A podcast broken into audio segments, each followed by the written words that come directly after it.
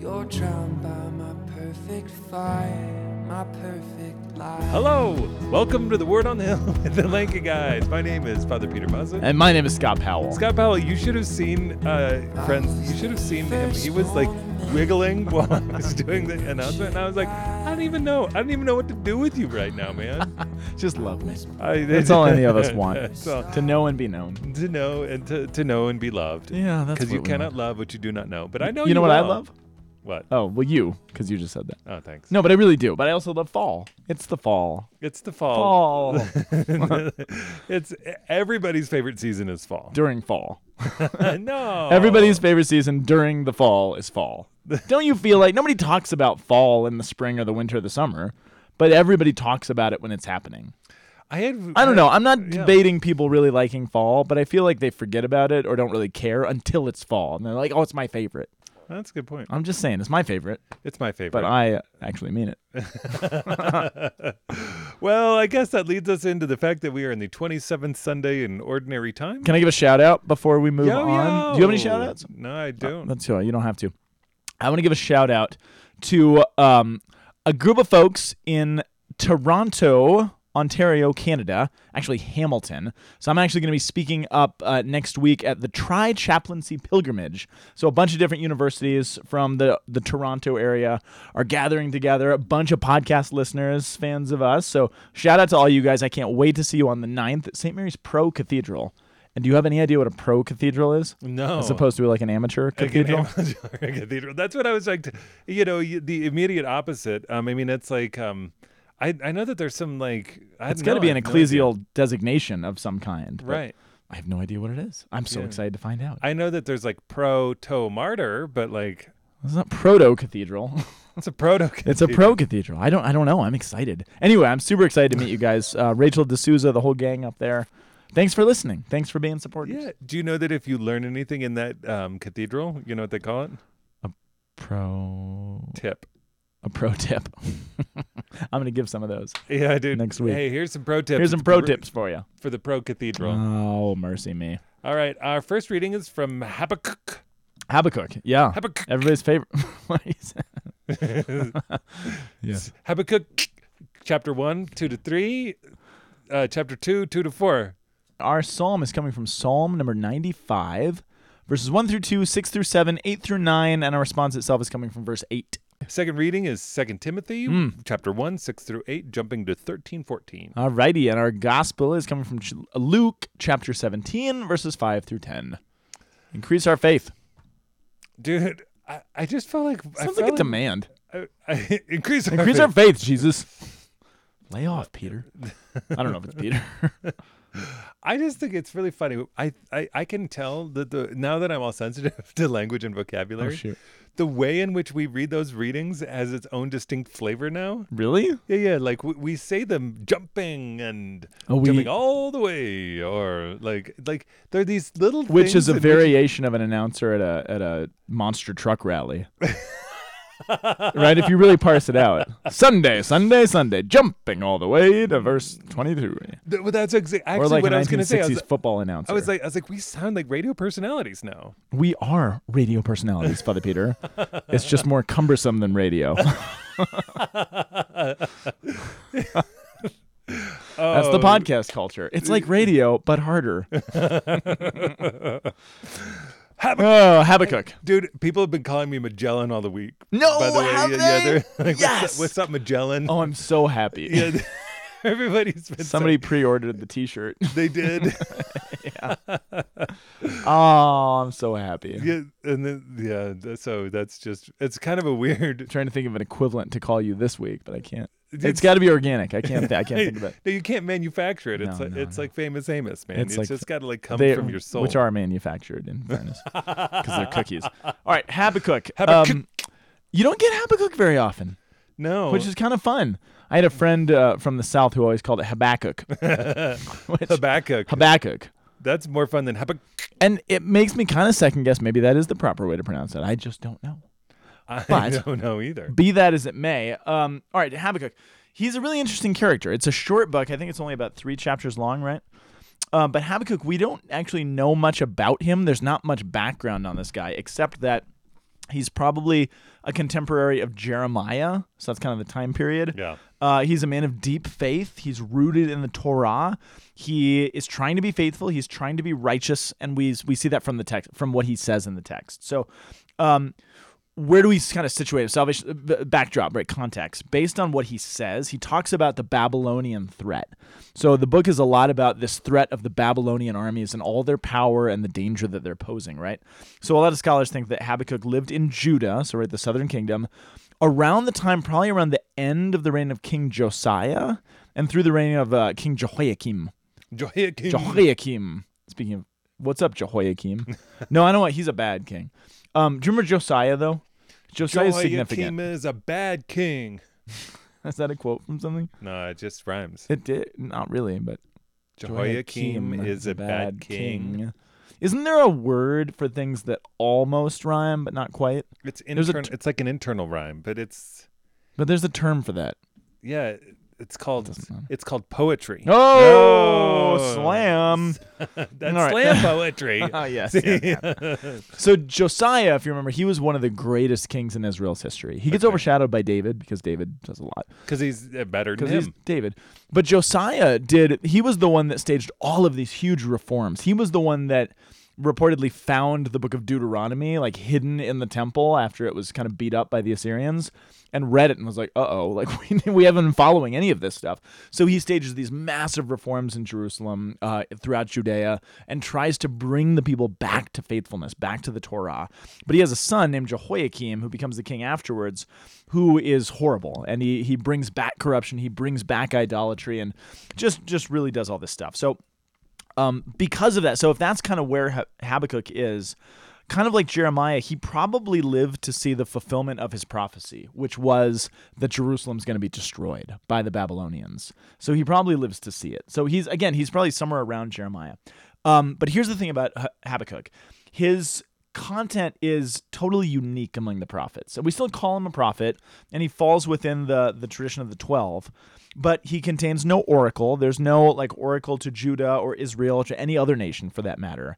The whole book is a dialogue. Basically, it's a Q&A. It's question and answer between this faithful Israelite who's living in the midst of a sinful and corrupted society, who's waiting for the fulfillment of God's prophecies and the response of God to his questioning. And his question that sort of underlies the whole book is how long are you going to let evil go on unpunished? How long is evil just going to reign? How long until you step in and set things right, Lord? Because the world is a disaster. Our people are a disaster.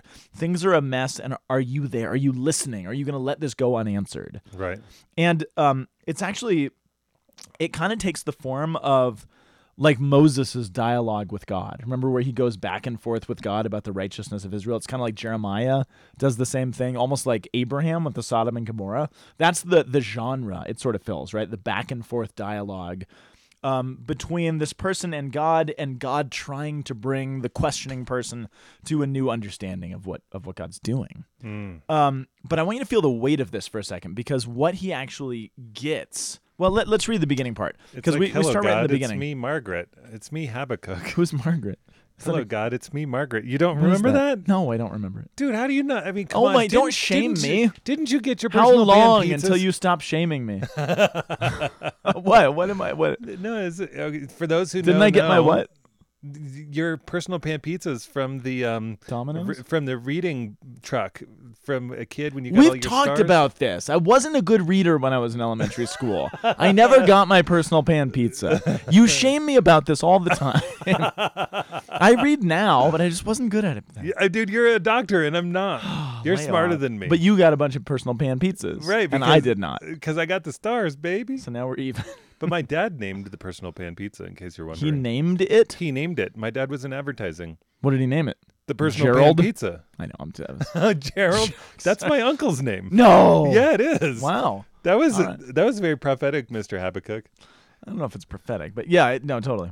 You speak Um, the, you speak the truth. I speak the truth. So, All right. So well, I just want to read this first part that we're Okay. actually going to get in the reading. So he begins. This is this is starts with Habakkuk's question: How long, O Lord? I cry for help, but you don't listen, or you don't seem to listen. I cry out to you violence, but you don't intervene. Um, right? Why aren't you doing it? It's this this this uh, this perennial question, right? Why mean- does God allow evil to go unpunished? I'll tell you what, I mean, this is the question. I'll tell you over and over and over when you do pastoral work, this is the question Where were you, God? yeah.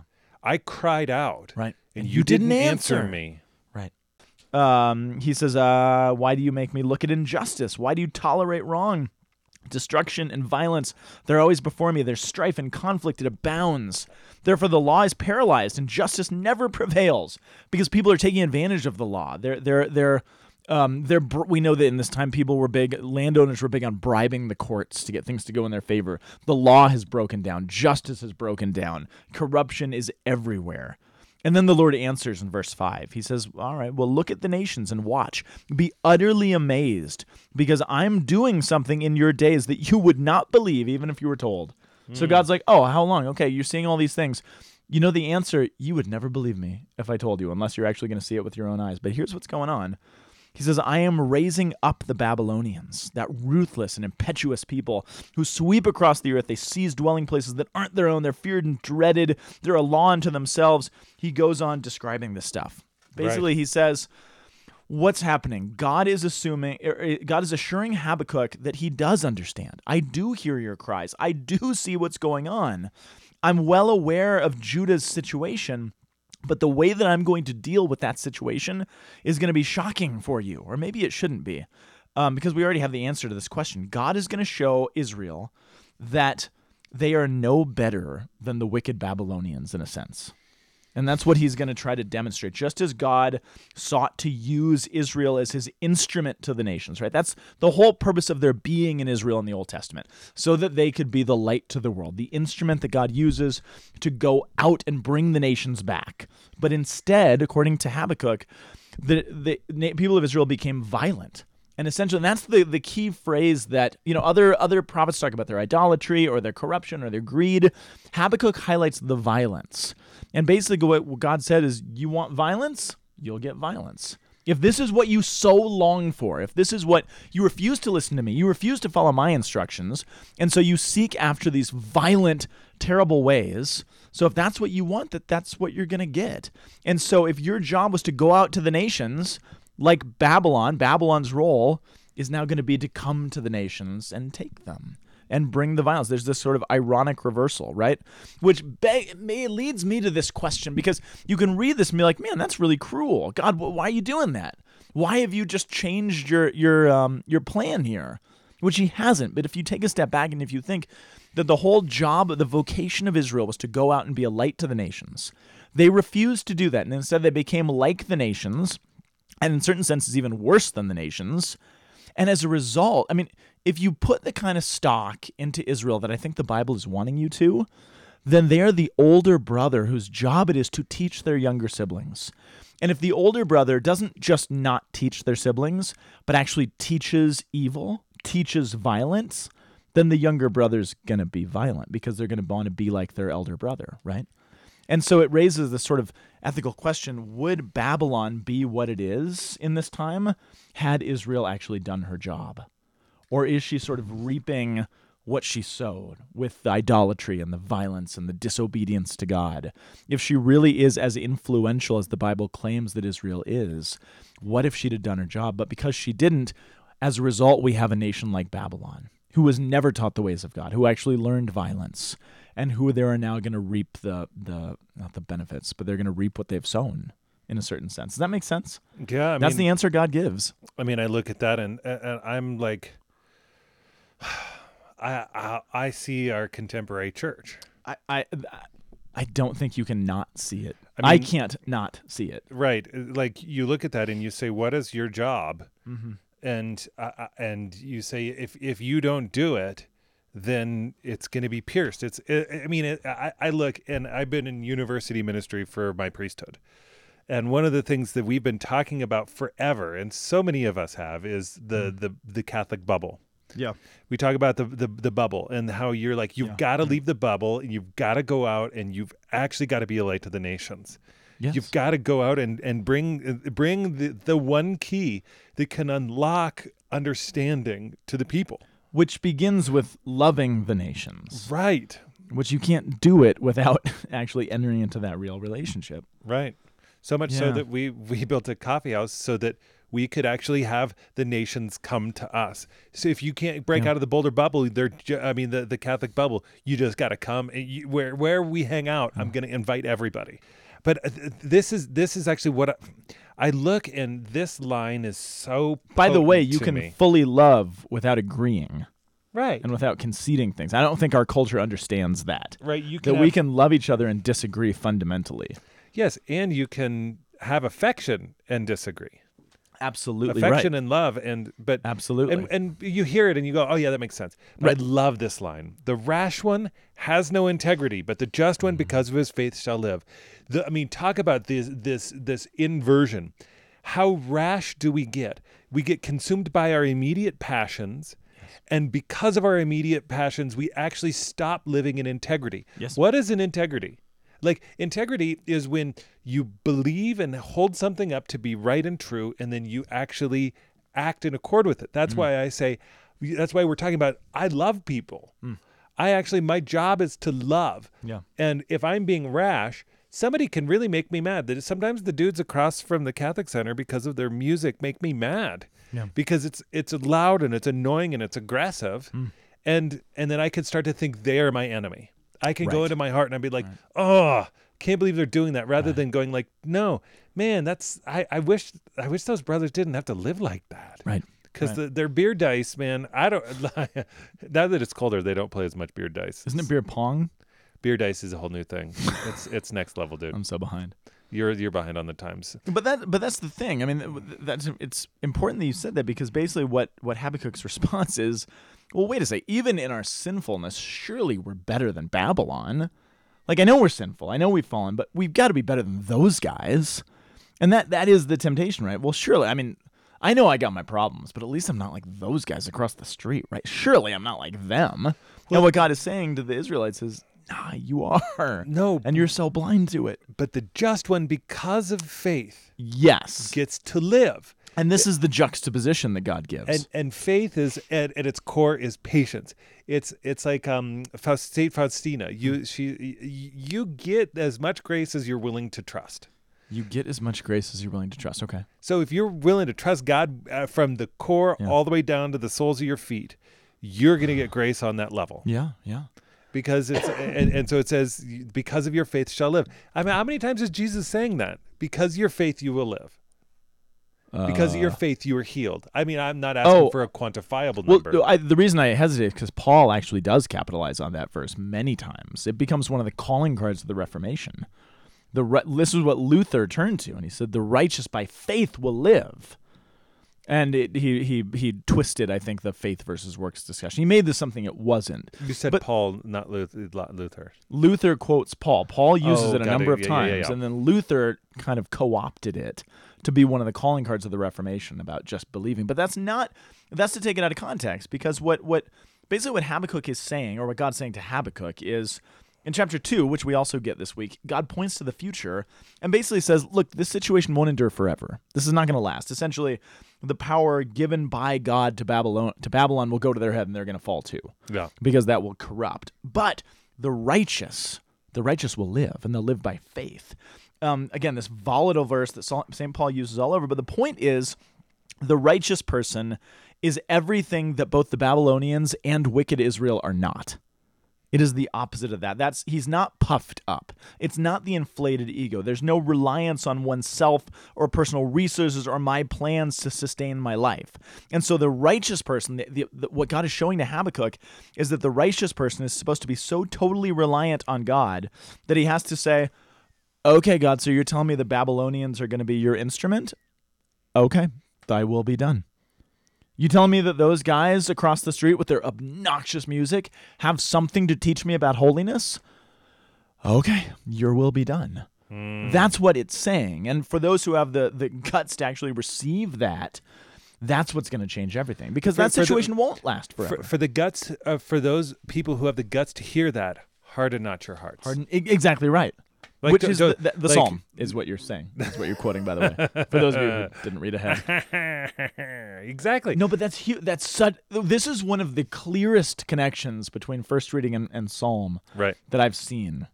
If today you hear his voice, what is his heart? What is his voice saying? His voice is saying, "I'm giving my authority to your enemies, and they're going to reign. And if you actually have the grace to accept it, then you will be holier because of it." Okay. Mm-hmm. Your will be done. If today you hear his voice, harden not your hearts. And this is that's a great verse to kind of take in isolation from anything. Oh, if I hear the voice of the Lord, don't be hard to it. Oh, yay. Well, what if the Lord says something you don't want to hear? Well, that's a lot harder to not harden my hearts, right? This isn't a nice little hymn on Sunday. This is a powerful message that actually should strike our hearts if you read it, especially in context of what Habakkuk is hearing. Right. And then the response is, "Come sing joyfully to the Lord. Let us acclaim the Rock of our salvation. Let's come into His presence for, with thanksgiving and joyful, joyfully sing psalms to Him. Hey, your enemies are going to lord over you for a little while, but you're going to be holier because of it. Well, let's sing thanksgiving psalms for that. Which is where we, uh, in the end of the last verse, if you hear his voice, don't harden your hearts at Meribah in the day of Massah in the Yes. desert where your fathers tempted me. They tested me. Even though they had seen my works. And this is the thing that I, I think that is, is really is really wild in this age is that we've actually seen profound sanctity Right. within the church. Beautiful, powerful things. Hmm. But hmm. We've right also now, seen a lot of corruption and evil. Right, and like testing the Lord is a different. I, dude, I've gotten into that spirit before as a priest, Yeah. where I'm like, Lord, are you gonna like, are you gonna show up the way you want you to show up? And he, he's not, he's not impressed with that.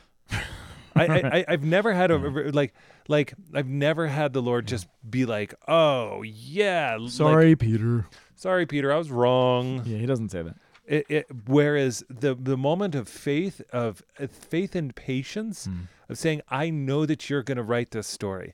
Why is every single story in the world all about conflict? Every story, every news story, every short story, every novel, every movie, every television show is at its core about conflict. Every podcast. Every podcast. That's why I have to make fun of Scott. So that you guys will keep listening. Yeah, Yeah, yeah, exactly. But but this thing is absolutely everything is conflict. yeah. And and what do we need to do? Is we need to get to the end of the story. We, I mean, uh, the, the, the, we're we're made and we're written for this ability to get through the story, so that when we hear and we say, "Oh, okay," I need to have patience enough to see how this is going to actually come out right. because I've read this one before. Like I, I know how this one ends because I've seen the plans of God throughout the course of salvation history play themselves out. Right. And so now I'm dealing with this very specific trial or whatever it is in my life right now. But gosh, it sounds an awful lot like whatever God did in salvation history before. Right. And I knew he was faithful that time. And if he's been faithful in 10 million times prior to this, maybe I can trust that he'll be faithful now. Hmm. Because the same story with that conflict, I mean, all of human life is some recapitulation of the same story, right? We fall into sin, we get confused about who we are, and God comes and saves us. And then we get big headed again, and then we fall away from that, and then God comes and saves us. Hmm. And it goes on and on and on. And sometimes the way God saves us is painful. Look at the cross. Look, Look, at, at, Babylon. Look at look at my uh, dental cleaning this look morning. at your dental cleaning. Sometimes it hurts because you never floss. I bet. I know. I No, you actually do. Yeah. Yeah. I actually, th- actually, the, lot. the, the weird part You is, floss is during the podcast sometimes, and it's gross. I actually like flossing around people, which is the weirdest part. Thanks. I love, I love brushing my teeth and flossing around others. That's I weird. don't like doing it alone. That's weird. That's because I have Well- a younger brother. That's true. You have an older brother. I have an older brother. You don't have a young, you don't have a younger brother. I am a younger brother. Oh, because you. I thought you said because I have a younger. no, because I am a younger. You brother. are a younger Because I want to uh, be with my siblings, and at the end of the day, So you're like they're fun. Babylon. They can do whatever they want to because Israel kept flossing in front of them. is that what I? Is that the theological point you're Yeah, than to no, make? yeah, That's yeah, how I'm going yeah, to take yeah, this. yeah. Okay, let's right, go to the second, second Timothy reading. though is this is uh, again a, a, another bearing out of the same point. So we've actually it's funny we've been in First Timothy for a while now, and first so First Timothy, Second Timothy, and the book of Titus. They're all what's called the pastoral epistles, and we've talked about those a little bit, right? It's letters that Paul writes to Timothy and a guy named Titus, who are both new bishops in these dioceses where they're called to lead their people, and and uh, Paul is giving them instructions on how to do that. Right. First Timothy and Titus are very similar to each other as letters. They're probably both intended to be read to the congregation to kind of give credence to the leadership of these two, but Second Timothy is different. Second Timothy is much more personal. Mm. It's much more intimate. It is a letter that we believe is probably one of the last that Paul ever wrote. And he's writing it knowing his death is coming soon to the guy who's probably one of his best friends, Timothy, mm. kind of pouring his heart, not just, okay, here's instructions on how to be a leader, but now in a very personal way, here's my heart on how to be a leader to my best friend, Timothy Right. who I know I'm going to leave soon and I might never see again. So he pours himself out in this letter in a really unique way. And what he says in this part that we get this week, he says, Beloved, and that's individual. Timothy, you are my beloved. And they're actually buried next to each other. Did you know that? I did not know The, the that. good sense of the church actually brought Timothy back to Rome and they bur- they're buried right next to each other. That's which is cool. beautiful. Yeah. But he says, I remind you, don't forget, stir into flame the gift of God that you have through my imposition, the imposition of my hands. When you were ordained, in other words, don't forget the gift that you were given. For God didn't give us a spirit of cowardice, but rather of power and of love and of self control or self discipline, some translations say. So don't be ashamed of your testimony to the Lord, nor of me, who actually happens to be a prisoner for his sake, but bear your share of the hardship of the gospel with the strength that comes from God. Bear your share of the hardship um, for the gospel with the strength that comes from God. That's a nice, pleasant little thing to read. Oh, you know, bearing our share of the hardship of the, the gospel's hard, and I'm going to bear my share of the hardship. But then if you put it, the church is asking us to put that bearing of hardship, that courage, self control, discipline in light of the first reading. Well, what if God actually, God's will is so counterintuitive to everything you think about the world? What do you do then? Bear your share of the cross for the sake of the gospel, especially Timothy as a leader. Your job is to look at, to have the wisdom and the discernment to look at the world and say, What is God doing? Thy will be done. I will follow you, Lord. I will serve and I will lead my people into that service, hmm. even if it seems crazy even if what you're doing in the world and the things that you seem to be allowing seem totally opposed to everything I know about the world. Maybe you're doing it for my holiness. Maybe you're doing it for my good, so thy will be done. Because the righteous will live by faith. The righteous do not live by their own standards. The righteous do not live by their own puffed up views and concepts of what it means to be holy. The righteous live by faith. That's what Habakkuk wants ringing in your ears as you go into every other trial that the church will ever face. Yeah, the righteous ones are the ones who say, Thy will be done. I will bear this for you. I will bear, what does he say? I will bear my share of the hardship for the gospel. I don't know. It takes on a whole new light in light of Habakkuk to me. It does. I I am I am continually laid out by how the saints respond to their sufferings. Like like it's it's the it's the ultimate response of of Saint Francis's um Saint Francis's uh ultimate desire. My desire for Lady Poverty is that I walk up to one of my own monasteries and walk up and they say, "Get out of here, you stupid beggar! You have no place here." And and and I look at that because because it because at its core, Randy takes it a little far. well, right, but it's beautiful. It's, hyperbolic. Yeah, yeah. It's it's a hyperbolic though. expression Yeah. because he what he's saying is I understand that Jesus' salvation wrought in his sufferings actually has this accomplishment that if I respond Mm. in faith to the sufferings that are even extreme, Right. that it actually does something real and, and that, that that integrity of faith and that share in the cross and the, the sh- hardship for the sake of the gospel actually does something. It's it's it's actually important because uh, th- that's the whole problem with us is that we don't think it's important and we just get uh, like oh this is hard. I turn into freaking Eeyore. oh, Eeyore. Right. He's my spirit animal. But you you you said it does something. But it's not just something. I mean, Habakkuk again gives us what the something is. What does it do? It makes us righteous. The righteous live by faith.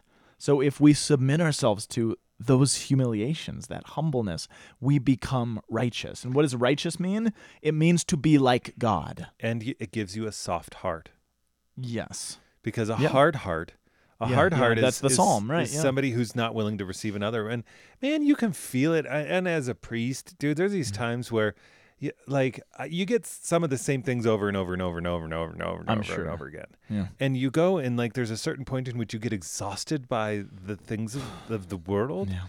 and the sins or the attitudes and and Which is where Habakkuk is. I mean, you're speaking Habakkuk's language. right He and, is exhausted by the sins of the world. and you go How long? Oh my goodness. Right, and I'm exhausted by it versus saying like, no, if I'm actually willing to bear my my hardship, that's why like kind, generous, compassionate old priests, Hmm.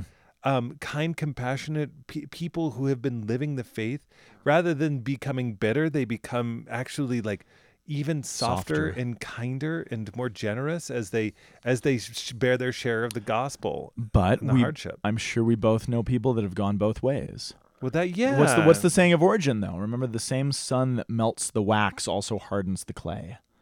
So have you heard that? He was he was no, talking I, about I like that. he was talking about Pharaoh that the, the this weird concept in the Old Testament where Pharaoh will at different times his heart will be softened toward what God is doing. Remember the plagues and everything, and at other times his heart will be hardened. Sometimes it says Pharaoh hardens his heart. Sometimes it says God hardens his heart.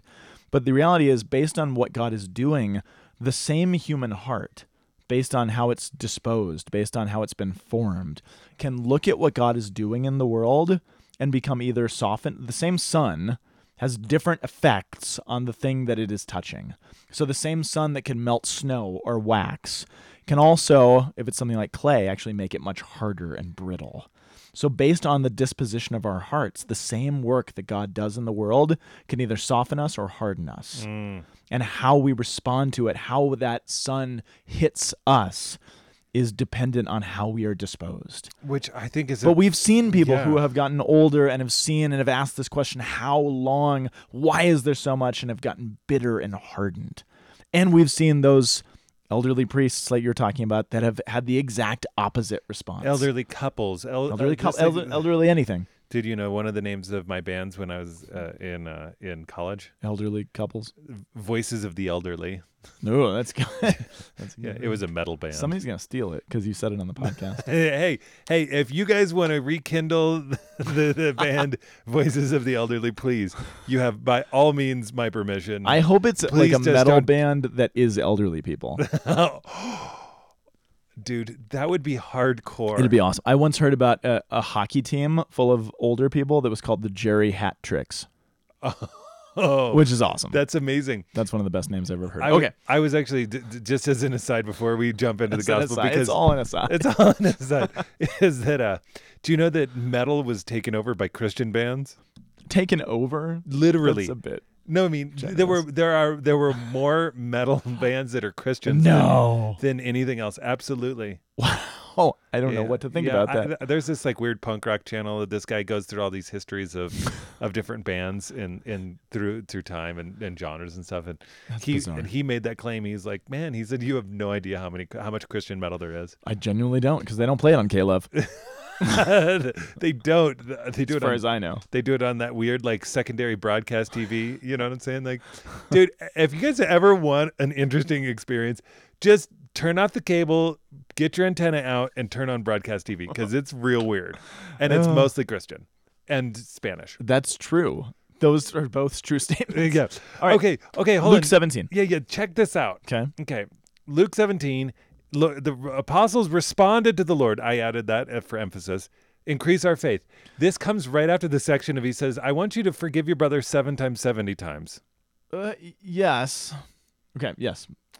And But there's more. Con- I, I, I actually. I'm, there's I'm even more frustrated. context befi- b- b- behind that. behind that I, I find myself frustrated i mean I, I trust and i love the church but i do find myself frustrated by the just literally being dropped into the middle of this conversation without any of the context of It's it like because paratroopering. it's kind of paratroopering um but what so the last what three weeks we've been seeing this series of these three parables that jesus gives right Which, Of- dude, that made some good homiletic material the other I know, day. well brother. done. Thank you. Uh, Yeah, mess.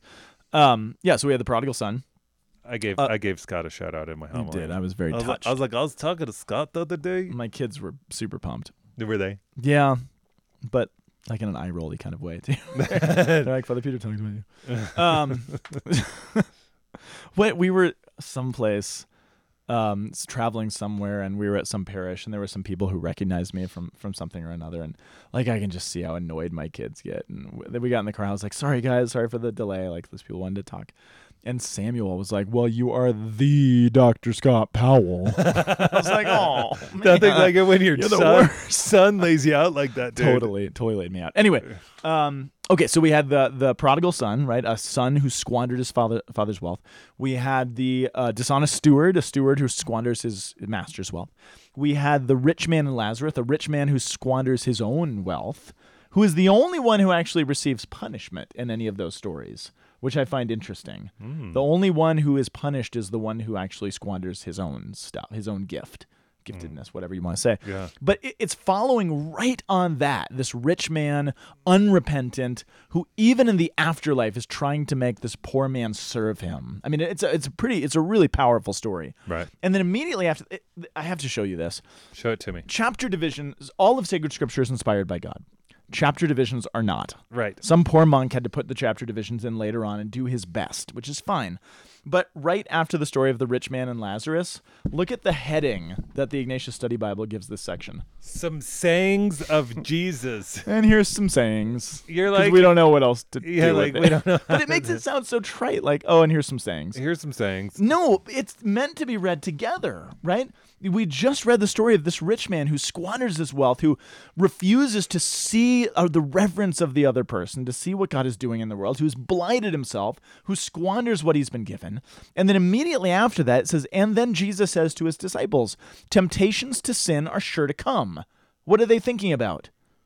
The rich man Right. and all of his wealth and his riches and his utter refusal to see the world as God wanted him to see it. His utter refusal to um, what's what's the he was righteous will live by faith. He's not living by faith. He will not see the hard things that God wants to show him. Even in the afterlife, he won't see Lazarus. Right. And Jesus says, Temptations come, right? This guy just demonstrated that. But woe to him to whom they come. It would be better if a millstone were hung around his neck and cast into the sea than he should cause one of these little ones to sin. They're thinking about Lazarus and the rich man. They have to be. He is the man who caused the little ones to sin. Who knows how many people that this rich man caused to ignore Lazarus? and not care about. I mean, I, I, don't know. I'm speculating here, but to take it in isolation, I think is to do it in injustice. Um, woe to you, take heed to yourself. If your brother sins, rebuke him, and if he repents, forgive him. And if he sins against you seven times in the day, and turns to you seven times, I say, and says, I repent, you must forgive him. Seven, of course, simply represents totality. So, in other words, by saying he's not, it's not quantifiable. He's saying as many times as someone sins against you, as many times as they say sorry, you have to forgive. No matter how many times, even if it's kind of like you said, you were said in a different context, you hear the same things over and over. I'm sure in confession, right? You hear the same sins over and over and know. over I and know over again. I know you can't say it, but people confess. I know I confess the same thing. We we all do, but this is reminding us that God says, "Yeah, again. Yeah, I'm forgiving you again. Yeah, again. Yeah, this time too, into infinity." And the people are thinking about and, this very and specific beyond. and beyond. but the apostles are hearing this very specific context. Right. And they're like, that's a lot of times to forgive someone. That's a lot of times to say, I'm sorry. Holy cow. And their response to Jesus saying that is, you got to increase our faith. Right. That's where we're thrown in. which goes the just But one not- because of his faith shall live, which is saying we we want life. But it sounds like isolation. Just reading it the way that we have it, it's just like, oh, I have an idea. Can I have some more faith? Just like it, they just thought of it out of nowhere, rather Right. than having just been challenged with a really profound thing. Right. Like you have to see the way that God is working, Right. and soften your hearts both to one another and to your own sinfulness into infinity. That's how much I need you to forgive and to follow God's will in your life. Right. And they're like, well, we're going to need some more then. right? Right, exactly. Which is the only proper response to recognize, yeah, we're impoverished. We don't have enough. Okay, so so here's a, uh, here's the strange thing. Okay. Okay. transforming an abstract concept of faith Hmm. into something concrete, which is God's God's ability. It says if Yes. you have the size of the mustard, you have faith size of a mustard seed, say to the mulberry tree, which is which is really interesting. Do you, do you know that it's um in, in the um in the Greek it's actually uh syco- it's like A sycamore. Sycamore makes more sense. Yeah. But I didn't know that. I didn't. I hadn't looked. Yeah, so it's it's it's the it's the Greek for sycamore, which I don't know why he said Why did he mulberry say tree. Mulberry. Weird. I, I think it's St. Thomas More. Didn't St. Thomas More have the mulberry tree? I don't know. Yeah. So um, be uprooted and be planted in the sea, and it would obey you. Mm. Which, dude, I've tried. To plant a tree in the sea. Feels wrong-headed. It's a mangrove tree. be uprooted and be planted in the sea. It's called seaweed. It's called seaweed. no, I, I think it's just it's just an interesting, crazy thing. Is you is why would you actually turn an abstract concept, conceptual moment of trust into a physical item that then you can actually command physical items? I literally, it's it's it feels it feels a little funny to me. I don't have an answer for it. Um, I, I, I- know it's poetic. It's trying to say.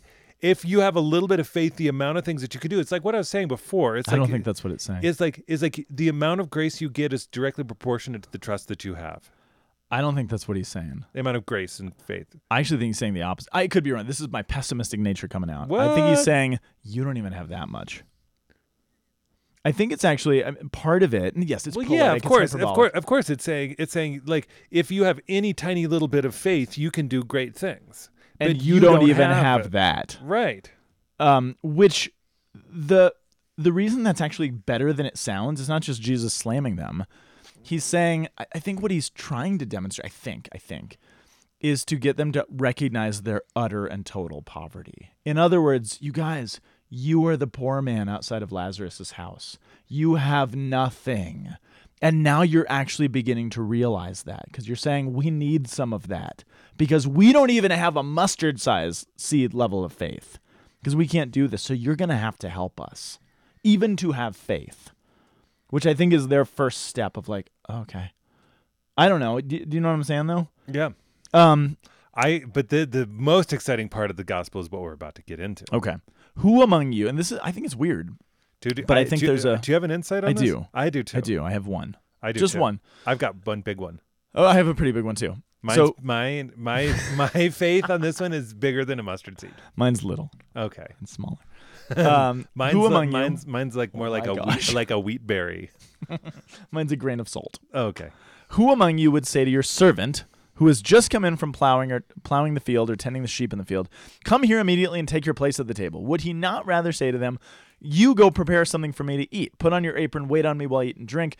Put on. Um, you may eat and drink when I'm finished. Right? He's grateful to the servant because he is he grateful to the servant because he did his job, what he was commanded. So it shall be with you when you have done all that has been commanded. We'll say, say we are profitable servants we have done what we are obliged to do. So, in other words, no master looks at a servant and is like, "Oh, come here, come on, guys, come and you worked really hard today, oh my slave servant, come and dine with me." You're like, "No, you do your job. You you you follow the task that's before you." But I think there's a big but in here. Okay. What what's your insight? I'm going to hear yours first. Do you know who this servant? Jesus, Absolutely. because he's describing the Last Supper. Right. He's he- describing precisely what's about to happen. He- he's and like- he's showing, though, the absurdity of what he's about to do in the eyes of the world, in a worldly sense. He's saying, You'd never see this. Oh, you're going to see it in a, in a few months. he's But like he's in like, ordinary terms, you would never see this. and this is how you know who comes in from tending the sheep. He's Jesus is tending the sheep. yeah, but he's talking about them. No, I, no, there's, Yeah, there's yeah. two things that happen. Okay, talk to me. He's the one who's come in tending the so sheep. he's both.